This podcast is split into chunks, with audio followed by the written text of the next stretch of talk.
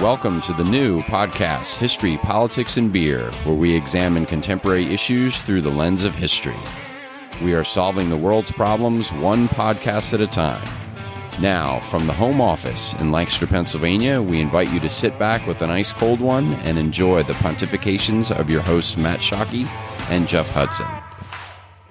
Well, well, well, here we are again. Uh, we are going to be looking at part two of the abortion debate. Last week, we discussed the Supreme Court, we discussed the issues of privacy.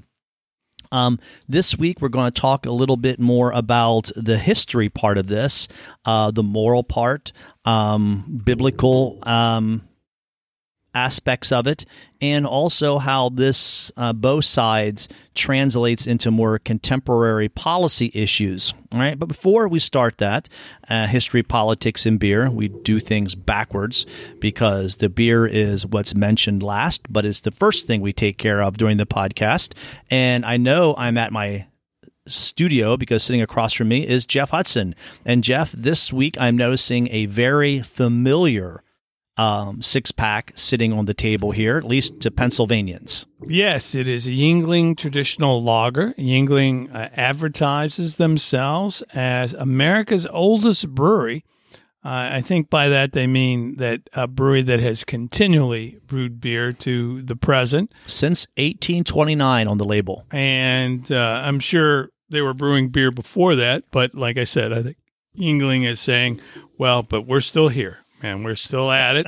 and uh, it is a very traditional lager. Uh, a little bit salty. I can taste a little salt in that. Uh, yeah, it, it's not your t- traditional lager. It's it. There is some oomph to it. I, there's a little taste there. Yes, I, I, I like you know Yuengling is popular in Pennsylvania for a reason. And one reason I like them is uh, I read a story about them sending a case of beer to Franklin Roosevelt uh, for him to celebrate uh, the end of prohibition. Of course, when he signed the repeal of pro- the amendment to repeal prohibition, and he said, you know, I think it's great, and everybody needs a nip now. And uh, evidently sent him a case of beer, but which meant that they might have been brewing that before the end of prohibition. So good for them. If they were a whole bunch of people were brewing beer and, and distilling uh, whiskey and gin and everything else. So uh, we're having a little Yuengling and uh, we're celebrating uh, Pennsylvania tradition here. Okay, if any good Pennsylvania boy has had their fair share of Yuengling. So, um, and you know what? That might be a future podcast for us, uh, prohibition, and because we can certainly talk about the failure of government and the more you know trying to pass. Oh yeah, be, that'd yeah, be a good one. I think that'd be a good one. Um, anyway, let's jump into the abortion thing right away here. Uh, like I said last week, Jeff, we talked about the privacy issue in Roe. Um, we talked about Griswold versus Connecticut and how Roe was decided on the back of that case. Uh, and that abortion really came down to a privacy issue, at least in that first trimester. And then in the second trimester, it was the health of the mother was the compelling reason for the state to be involved. And then in the third trimester, it was the life of the fetus that was the compelling interest. But to really understand this, we need to kind of go back in history a little bit and start talking about early abortion. Uh, historically, where do we find it? How common was it? And Jeff, I know you're, I think you're going to take us a little bit whole way back to the time of Egypt. Well, yeah, it, it turns out, Matt, that, that people have been having sex for a long time. and, uh, you know, and evidently, uh, abortion has been around a long time too, because when you have sex, you have the potential for an unwanted pregnancy. And we find abortion recorded, uh, you know, 1,500 years uh, BC in Egypt. We find it recorded in China.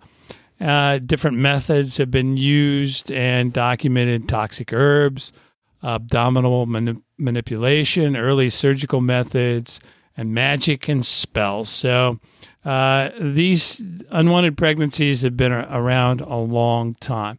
Now, they they are mentioned possibly uh, unwanted pregnancies and uh, abortion as a remedy for them in the Bible, although there is some disagreement about that. I think it's important to state also that they would have had no idea about what is happening inside of them. That the sperm and the egg coming together. I mean, they're really working on simply what they can observe from the outside. Right. And and we're talking basically about agricultural people, Right. the Egyptians and the early Hebrews. They certainly knew the facts of life when it came to reproduction, but they didn't have any understanding of the of the you know, the the the unique DNA and the fertilization of the egg.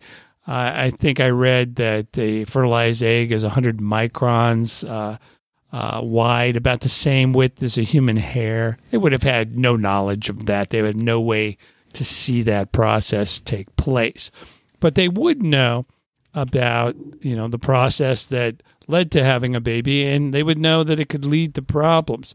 And in Numbers 5:11 through 31, you have uh, the Lord talking to Moses about uh, what the Israelites should do if a man feels that his wife has been unfaithful, even though uh, it it has been hidden from her husband, and her impurity is undetected since there's no witnesses.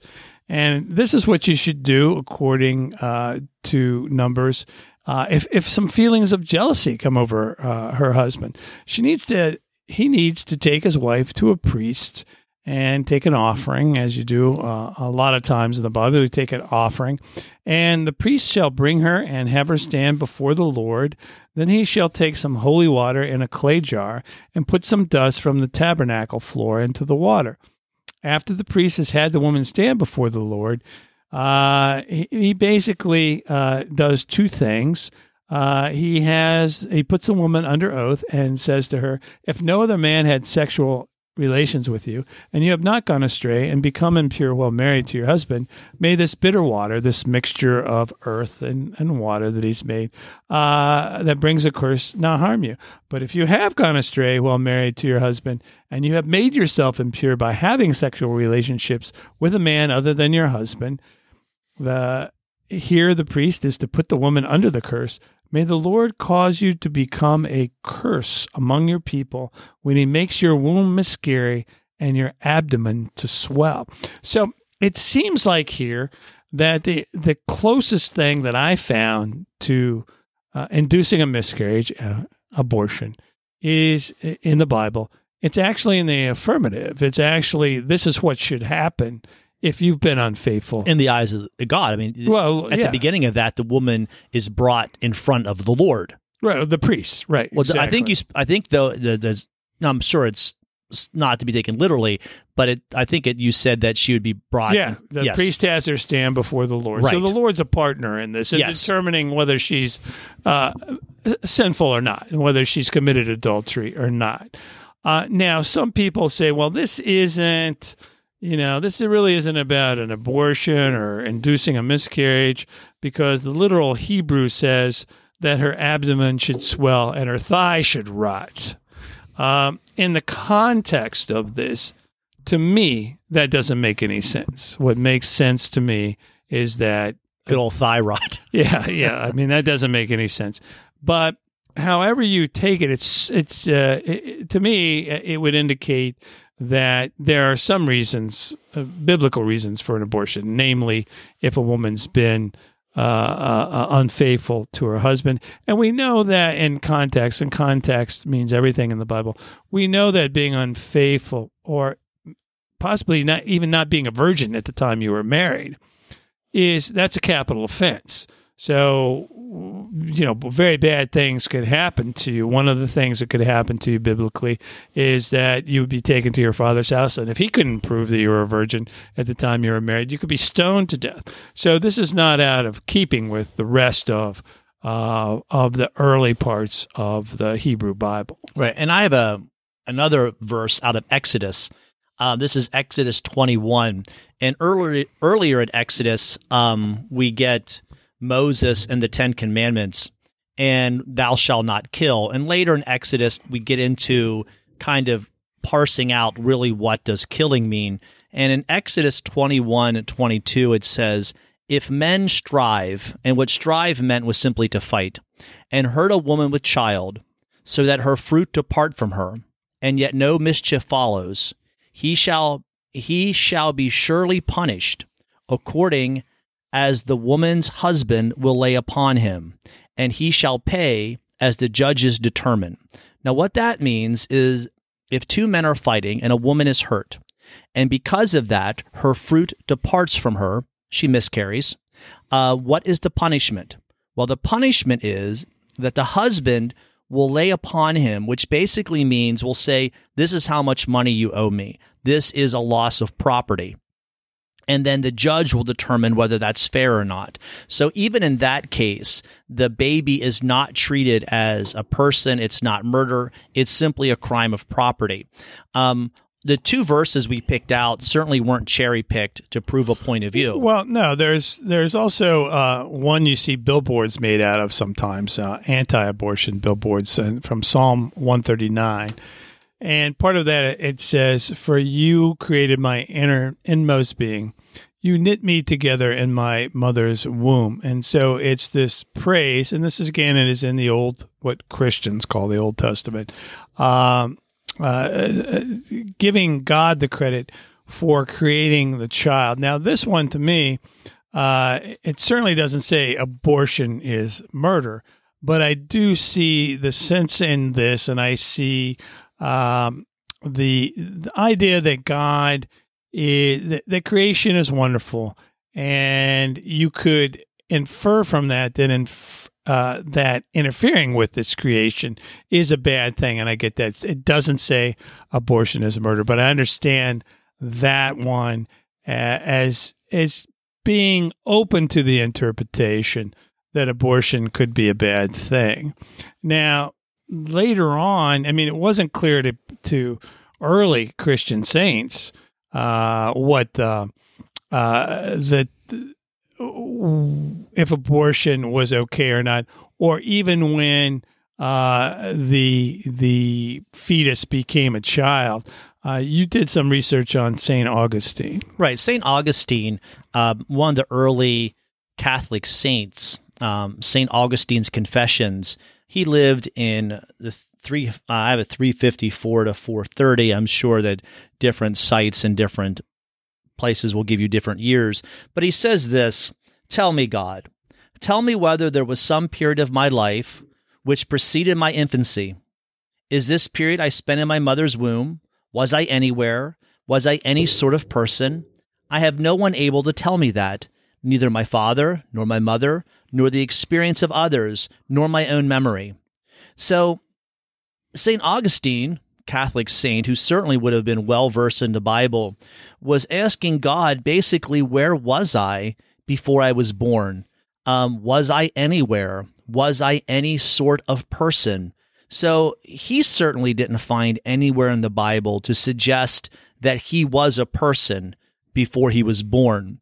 Um, now, again, does this prove anything? No, it doesn't. I mean, obviously, St. Augustine doesn't have 21st century science behind him to help him answer some of these questions, as the Bible did not either.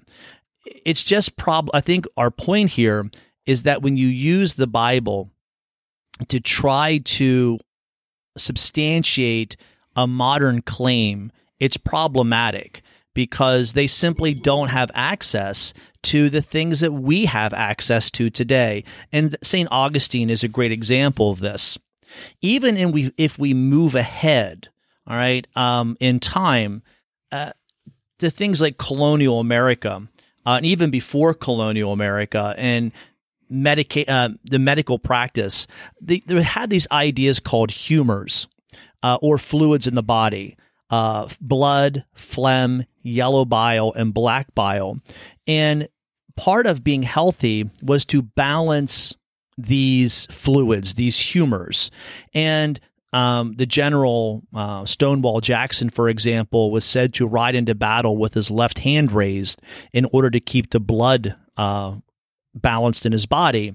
George Washington actually probably died directly from lack of blood. They took a good amount of blood out of him to try to balance his blood to get the bad blood out. Uh, and I think Washington even urged on the process of bleeding him. So women part of the early pro you know menstruation is bleeding so early when women weren't feeling well they were having problems one way to make them feel better to correct these issues was to bring on the menses as they said and it was to cause menstruation. And in many times this was causing an abortion because the early uh, reason for missing your period was simply because you were pregnant. Right, and and so that was a source of maybe uh, abortions or miscarriages uh, being uh, an unintended effect uh, or an acceptable effect, but an unintended one of, of trying to keep the woman healthy. But we know from uh, colonial medical guides that women were uh, informed of different drugs and, and herbs they could grow in their own garden that would induce um, a miscarriage. Uh, later on, the people made became very profitable selling pills, uh, uh, patent medicines that would induce um, a miscarriage, and and there even became a phrase called "taking the trades." You could take this trademark medicine and uh, and and have an abortion. So uh, abortions were acceptable, and they they this I think there's a lot of people that have the ideas like, geez, this abortion uh, is, question is new, or if it's not new, the the church has always had one exact position on it, and that's not true. Or that traditional Americans always had one position on abortion. That's not true either. No, it, for them, uh, quickening was the moment. Uh, was the quickening is the when you can feel the baby move inside you from Saint Augustine on, right? Right. Um, and I think Augustine may get that from Aristotle, actually, um, but I, I could be mistaken there. Uh, yeah. So a quickening the idea of ensoulment. Many people believe that uh, that the soul actually entered the body at um, at quickening, and at that and, and point would have animated the body at right, that point. Exactly. That's a great use of that word too, animation, because that was the terminology that was used. The body was then animated, and we do get from Aristotle that the first part of pregnancy really is a vegetative state, that there's really nothing there. And then upon quickening, there's this animation, and then there's some, something similar to almost like an animal state. You're not human yet, and then later on in the pregnancy, you become fully human. Um, I forget where I was going with that. You got to help me out here. Well, no, and and uh, so there would have been no objection even early on with Saint Augustine right. uh, of of someone, and and that quickening usually happened after people some third or fourth month what we would call now the first trimester or a little afterwards, there would be no objection uh, to abortion. It would not have been seen as eliminating a human life. It wasn't human yet. No, and they it, had, it hadn't been. Uh, it, it, there was no soul there, and it hadn't been animated. And our terminology probably should be. We should be using probably a different term because we're using a term abortion. They would not have used that term. Right. Um, now, certainly, ending a pregnancy after quickening certainly was against the law. Um, well, yeah, and, and against the doctrine of the Catholic Church as well. Right, yeah. absolutely. So, as you mentioned, uh, bringing on an abortion, uh, taking the trades, um, these drugs were commercialized. They were advertised in newspapers. Um, women had ways to do it themselves. Um, taking Savin, uh, which you get from a juniper bush, was relatively common. Uh, you could visit a doctor, instrumental abortions when drugs didn't work. Um, in 18th, 19th centuries, uh, under common law, and it was practiced fairly widely. Um, again, only after quickening, and quickening isn't really that an exact moment. It's sort of, you know, if only after quickening would it be legal to do, right. or seen as as immoral. But even then, quickening isn't an exact moment because Right. when can exactly you feel? So let's move along to when abortion actually starts becoming criminalized.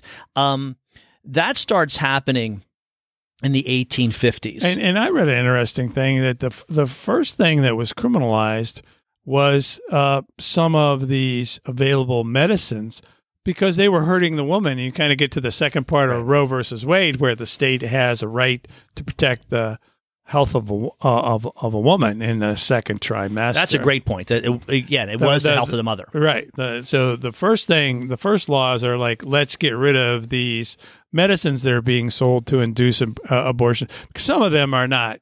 I mean, some of them cause fatalities and sickness in women. So it was seen as protecting a woman. Uh, early on, uh, like in the 1850s, uh, the American Medical Association is is created, and they start criminalizing or advocating for the criminalization of abortion, but probably not for moral reasons, at least from their writings and what they said. This was more to get rid of competition. The medical profession was trying to legitimize itself, and one of the ways to legitimize itself was to get rid of competition. And part of the competition was midwives and other people who worked uh, sort of under the table, so to speak, to perform abortions. So to criminalize it took it off the streets, out of people's homes, and really gave the doctors this sort of authority to say what procedures could be done at what times and at what times. Um, the Dr. Horatio Storer is the gentleman who really pushes this. Um, he was a surgeon uh, from Boston, and his father was also a surgeon. And he is going to be the one that early on is, and if you do the reading on this, he seems to really be the genesis of the American Medical Association taking this path. Now, why did he do it? It's hard to tell. Certainly, he didn't see women as being equals. Um, he made some quotes. I, I mean, he made he made some comments I want to read here.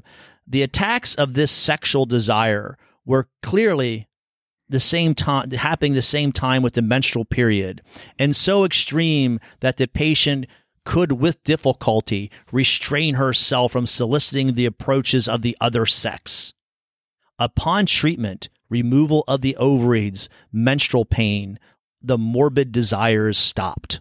So that when this woman have, was having her period she was a sexual animal and she you know could not be satiated.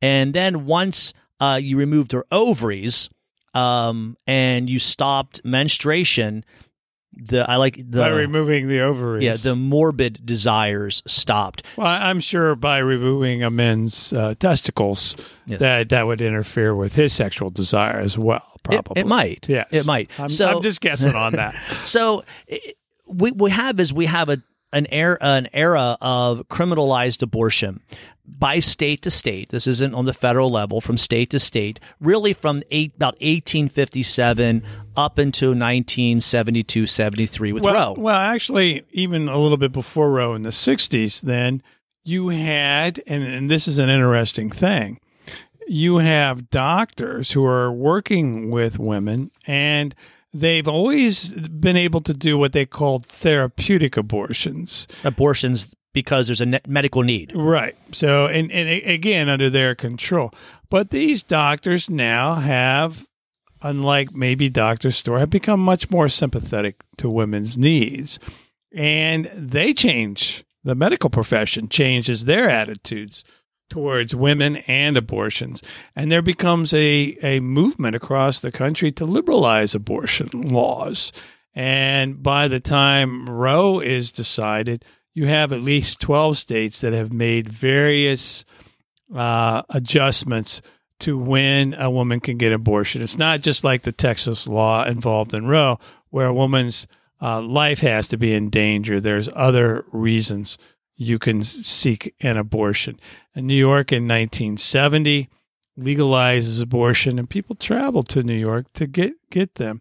And interestingly enough, and this is something that doctors that we're talking about who have now become more sympathetic to the idea of abortion would have guessed uh, the uh, the maternal mortality rate drops by 45 percent. Okay, which I think really starts bringing us to this science. You know, we talked to the biblical part of it. We talked to cultural parts of it. We talked about um, what the medical community in the past has said. You know, what is science telling us today? And uh, obviously, I'm not a science teacher or a scientist, um, but I've done a, a, quite a bit of reading and listening to scientists talk about this issue. And I've also done some listening to what both sides have said about this issue and when does life begin. And what I have learned is this it's that's an impossible question to answer. Um, life is a process. Um, it, there isn't an exact beginning and there isn't an exact end. And the question, like, when do you die? Well, is it when your heart stops beating? Is it when there's no electrical impulses in your brain? Um, and even when those two things have ceased, we can still bring you back. So, were you truly ever really dead to begin with? We know that some time between your heart stopped beating and a week later, you're dead. Um, and it's sort of like that with the beginning of life as well. Does it happen at fertilization? Does it happen at implantation? Does it happen after fertilization, before implantation, at the moment when uh, the chromosomes come together and the new DNA is formed? Uh, they're really, depending on what scientist you talk to, they're all going to give you a little bit of a different answer. And I really couldn't find any scientist who was willing to say, this is the moment.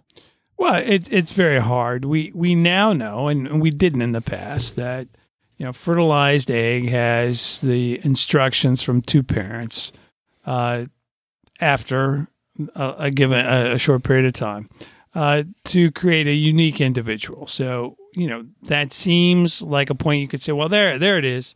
It's got to be that. That's where the individual life has begun.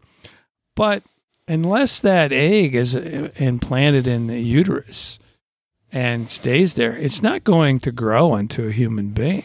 It's just not. It has instructions, it's potential life, but unless it, it becomes part of the mother, unless it is implanted in the wall of the uterus, it won't become a unique individual. So at that point, what rights does the mother have? Is this just a completely separate? Some people want to just say, well, that's a completely separate individual. And now we have to bring the weight of the law. But it's not. It's, no. it's not. The, the, if the mom smokes, it'll affect the mom drinks, it'll affect the baby. Uh, and not only that, even at the point of uh, if it is implanted, there's a very good chance that the mother will miscarry. Uh, I think the Mayo Clinic I I saw said 10 to 20 percent of of, uh, of women will miscarry, uh, and and it's usually uh, early on in their pregnancy. So, what does that mean for the legal protection of of of the fertilized egg or the embryo? It, it's it's it's very hard, uh, like you said, to know exactly what point the you were talking about scientifically the difficulty in recognizing when a unique life has actually started scientifically compounds the legal problem of recognizing right. the and that 20% even gets worse. Uh, you got that from the mayo clinic. My reading from yale said that you, you have 20% of implanted uh, embryos will fail. Right. Uh, before the implant, will will miscarry. Yeah, will miscarry. But before that time, uh, according to Yale, um, up to eighty percent of fertilized eggs will simply move through the body and never be implanted because there's something genetically wrong with them. Um, genetically, chromosomes got mixed up, and there's really only one way a chromosome pairing can be screwed up and not result in death and that is I don't know what the number is, but that's Down syndrome. All other pairings of chromosomes that get screwed up is going to result in death. So 80% of the time the bot the cells something goes haywire. So if life starts then, do 80% of all humans die? And then it's be even higher than that because what you're t- now let's talk you know we can talk about this even philosophically. If i die and go to heaven are all these babies in heaven? Did they go to hell? They were born in original sin and they never had a chance to oh. accept christ as their savior if you're a christian. I mean there I don't expect anyone to answer that question, but there there are so many philosophical questions that arise from life beginning at conception or fertilization that I don't even know where you begin. Well, and and it, this confusion is reflected in what religions have right. believed over it. We've already talked about uh, Catholics uh, changing their their view because it used to be quickening. Now, official Catholic doctrine is the moment of conception, but that has to include some modern scientific knowledge because the the fact of a sperm entering an egg and fertilizing that egg would not have been available at the time the Bible, any of the Bible. No, the quote written. from St. Augustine clearly yeah. shows that he and did not so, have any concept so of that. So this has to be people using what they know about the church, and I think they're you know well intended and and trying to apply you know uh, incorporate this knowledge we have about fertilized eggs and stuff. But Protestants have a have always had a wide range of beliefs about this, and and some of evangelical uh, de- denominations have even changed their attitudes. Uh, during the 1971 Southern Baptist Convention, the delegates passed a resolution recognizing that, and this is in quotes, Christians in the American society today are faced with difficult decisions about abortion. And it went on to state that law should recognize the sanctity of human life, including fetal life. But it did say that Southern Baptists should work for laws allowing abortion in extreme cases such as rape, severe fetal dis- deformity, and the health of the mother. This was in 1971. It's a very conservative evangelical denomination saying abortion's okay. Uh, maybe not the preferred, you know, always the abortion's not, acceptable. Avoid, yeah, not okay. Acceptable is right. And now the Southern Baptist Convention, the same convention, which is the largest Protestant denomination in the United States, opposes elective abortion except to save the life of the mother. So they have changed in a relatively recent time. And again, I don't think people know that. I think there's this idea, and oh well, there always used to be these uh, very con- abortion always used to be legal, always was viewed as murder. Simply not the case historically in ancient times, in medieval times, in the early history of the United States, and even if we go back to the 1970s with some evangelical uh, uh, denominations who, at that time in the 1970s, viewed abortion as acceptable in certain circumstances, uh, other than a woman's life being in danger. Yeah, the more you study this, the more you realize that a, that your culture, your knowledge of science, your religion all inform your opinion on abortion. Um, and culturally, depending on where you are in the world and your understanding of science informs when you believe life begins. Uh, I'm just going to share one quick little story to show how different this can be. And this is some Navajo tribes um, did not believe life. You, they had something called a sideboard, and after the baby was born, it went into this sideboard be, beside the mother, but it wasn't considered a child until after seven days, because these seven days were very dangerous for a newborn, and many children died in those seven days.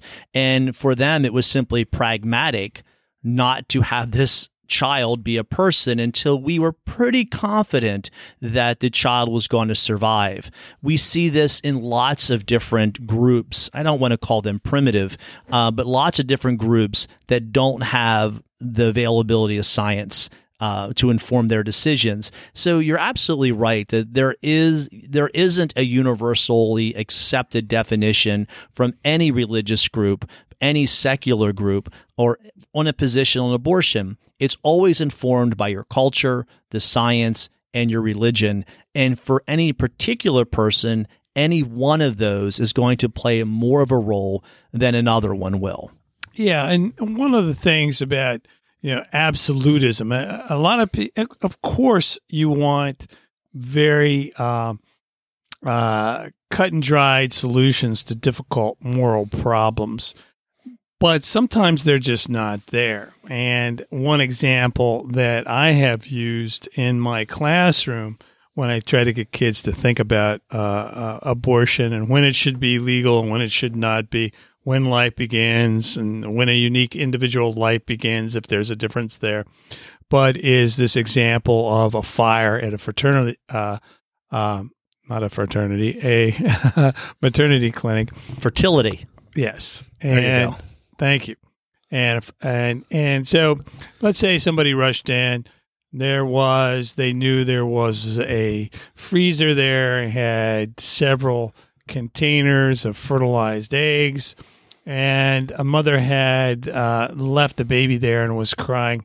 You only had a chance to to save the containers carrying the fertilized eggs or the baby. Which one would you choose? And I think you used that example as well. Yeah, I used to use, use that example all the time in class, and and students would always pick the baby. Uh, you save the baby before you save the freezer full of frozen eggs and or embryos, and it doesn't prove that uh, life doesn't begin at conception. All it demonstrates is that inside you, you know there's a difference. There's a difference between a child that's crying and uh, an embryo. I even go further. Sometimes I I replace the baby with a puppy, um, and people still save the puppy instead. So this idea, life that I can see, this struggling life that I can see, as opposed to fertilized eggs, there is just a, a difference there, and if you say that life begins at conception, and let's play this out for a second. Um, to beat Roe, okay, to overturn Roe, you have to do one of two things. You have to argue first that privacy is either not a right in the Constitution. That's never going to happen. You're never going to reverse um, Griswold in Connecticut and say that privacy is not a right in the Constitution. Or you're going to have to say that the state has a compelling reason to be involved in a woman's decision in the first trimester. And that compelling decision is going to be the life of the fetus. And in order to do that, you're going to have to argue personhood. Now, and even if you even if you win the personhood argument in court, that doesn't strike down Roe because Roe is also going to be based on the 14th Amendment due process of law. And there's another part of the 14th Amendment that says everyone born in the United States is a U.S. citizen. So there's even going to be the argument can the unborn even be a U.S. citizen? Because by definition, you have to be born to be a citizen. So there are going to be so many hurdles. Let's say you get over all those hurdles uh, illegally. Now the unborn child is a human being at conception. Now you are opening yourself up to the problem of government overreach. That means every time there's a miscarriage, that's a death. It's, there's going to have to be a death certificate. There's going to have to be an investigation.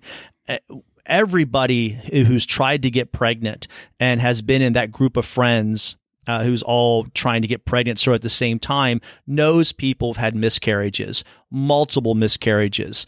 Uh, i have good friends of mine who've t- who've taken years to get pregnant and it's it been five six seven miscarriages. Well guess what? Each one of those has to be investigated. Each one of those needs a death certificate and each one of those could be criminal if the mother is doing something she shouldn't be doing. Just like if a mother was doing something she shouldn't be doing that resulted in the death of a child, if it resulted in the death of the unborn, it would have to be treated the same way.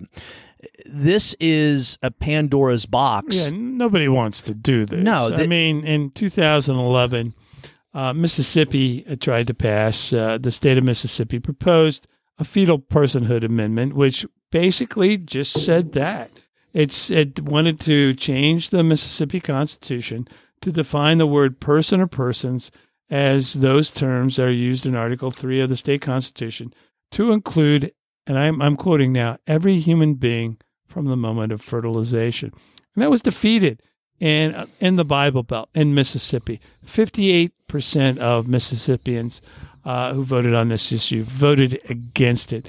And some of that for exactly the reasons you mentioned. It, it, it, it creates, uh, it would create a huge government interference in what people actually, for most people, view as very private Right. things. I don't know uh, any married couple, and there might be some somewhere, but I do know married couples who have gone through miscarriages. I don't know any of them who would say, "Yeah, the government should investigate this." Like I just don't. No, and the, but the government would have to. Well, if, if you're going to define the moment a person starting at the moment of conception. What I find interesting about this whole thing, the more I was reading about it, and the more I thought about it, and the uh, the more I was thinking about how to articulate um, my research, I don't think we're that different. I I don't think I say we. I mean, as a group, pro life, pro choice. I you mentioned in an earlier podcast about labels and how labels can be very misleading and create this idea of tribalism that you're on one side of an issue or the other side of the issue. And it it, it, it, it occurs to me that pro life, pro choice are really all on the same side of the coin. They all want less abortion. No one is celebrating abortion. Everybody wants to have less abortions. Everybody, I think, would like to have this idea of a culture of life. My problem with this, or not my problem, my thought on this is that we're attacking it from the wrong end. We want to attack a culture of life from the moment of conception or promote a culture of life. Exactly. What, I, what did I say? Attack. Attack. Yeah, I don't think you want to attack a culture like. Hopefully not. okay, we're promoting a culture of life from the wrong end. Um, we need to take care of the life we can see. You know, we have millions of Americans who don't have health insurance. We have tens of thousands of Americans who die because they don't have health insurance. We have states that still support the death penalty. We have children who go to bed hungry. We have people who don't have jobs or aren't living a livable life from the, for no fault of their own. Um, there are so many things around us when I look, uh, groups living in poverty. Uh, that if we cannot help the life that we can see, if we can't offer a helping hand to those people, how in the world are we supposed to cherish life that is 50 cells or 100 cells or a million cells. It seems to me to be backwards. We have to cherish the life that we see. Then, as we cherish that life, I think there'll be a natural flow to cherish all life.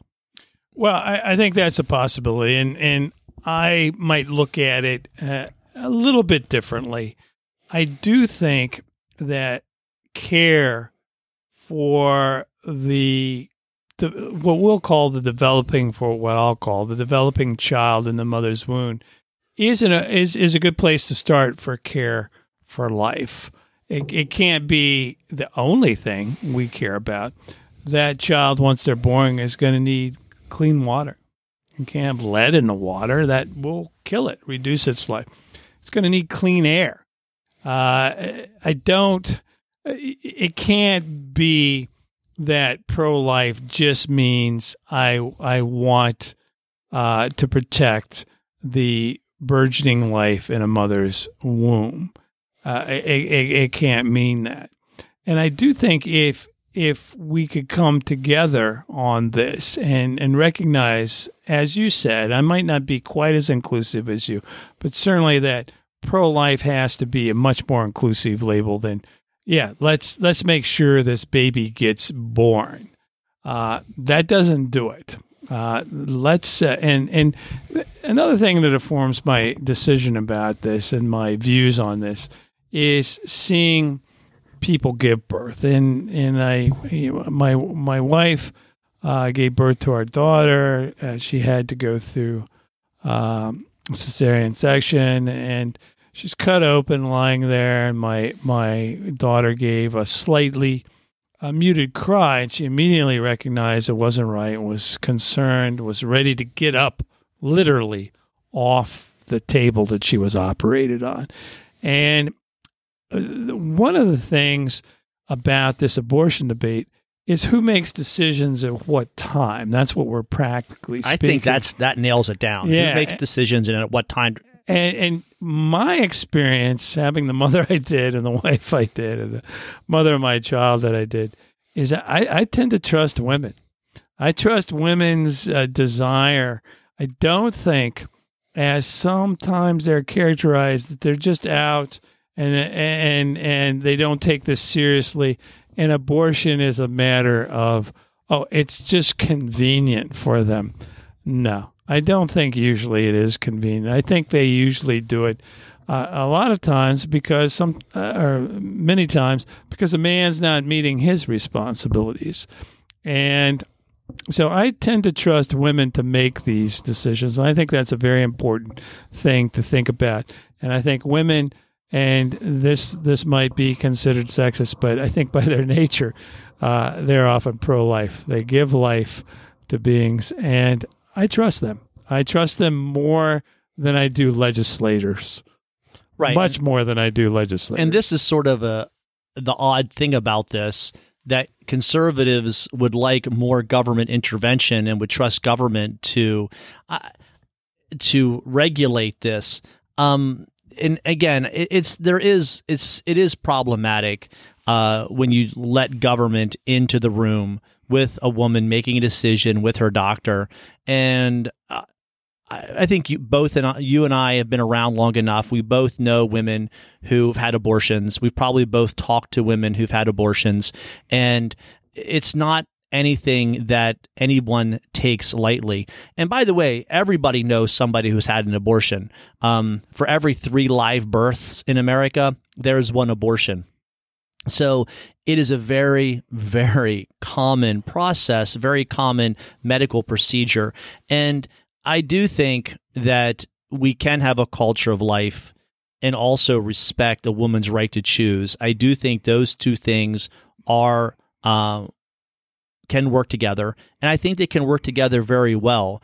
Um, we know that sex education will reduce unwanted pre- unwanted pregnancies. We do know that easy access to birth control will reduce unwanted pregnancies. We do know that ch- if children coming from two parent stable homes will reduce unwanted pregnancies. And th- these are concrete things that both the right and the left can come together on. And also that really government can play a role in legislatively to help foster this kind of environment. Well, yeah. And uh, I, I do think we could. Uh, encourage teenagers. You know, a lot of people, well, you, you know, sex was a choice and there needs to be consequences. And I think that it would be make much more sense to encourage young people to de- delay the onset of sexual activity if we didn't raise them in a culture where we sold every single thing in the world through sex, through sexual desire. I mean, and we also allow them access to pornography on their phones, which they can get at any time. And, you know, I, I don't want to sound like an old fogey. I'm certainly not anti sex, but I don't think you can overwhelm someone who is already trying to deal with massive hormonal uh, changes and an ancient desire to to reproduce and have children. Uh, I, I don't think you can deal with those people and expect them to just say no to sex. You either have, and I would be willing, uh, as as possibly uh, a more conservative uh, person here, to to try to lessen the pressures on kids uh, trying to uh, uh, lessen their exposure to things they really shouldn't be exposed to. I think it's ridiculous that a young person now, uh, many young people, I don't know, uh, hopefully it's not a majority, but maybe it is, can see uh, a huge array of sexual acts before they've even kissed a person of the opposite sex. I don't think that's healthy. And so I would I I could make uh, uh, an alliance with conservative people about this issue. It's also a woman's issue. If a woman delays the onset of sexual activity, certainly if they eh, have choice over their reproductive uh, capacities, they can develop themselves as a person. Uh, as and as an employee, a person that has skills. So this is something. There's a lot of appeal for women's rights people here too. People who want to see women have a full role in society. Uh, so I think there is room for compromise, even in something that seems as divisive as abortion. I agree. Um, so there we go. I think that we have run around this tree and have looked at every single angle, but I'm sure we've missed a few. So feel free to tweet us, email us, Facebook us, um, and we will certainly uh, discuss any of those issues that you bring up. So thanks again for listening, and we'll see you next week.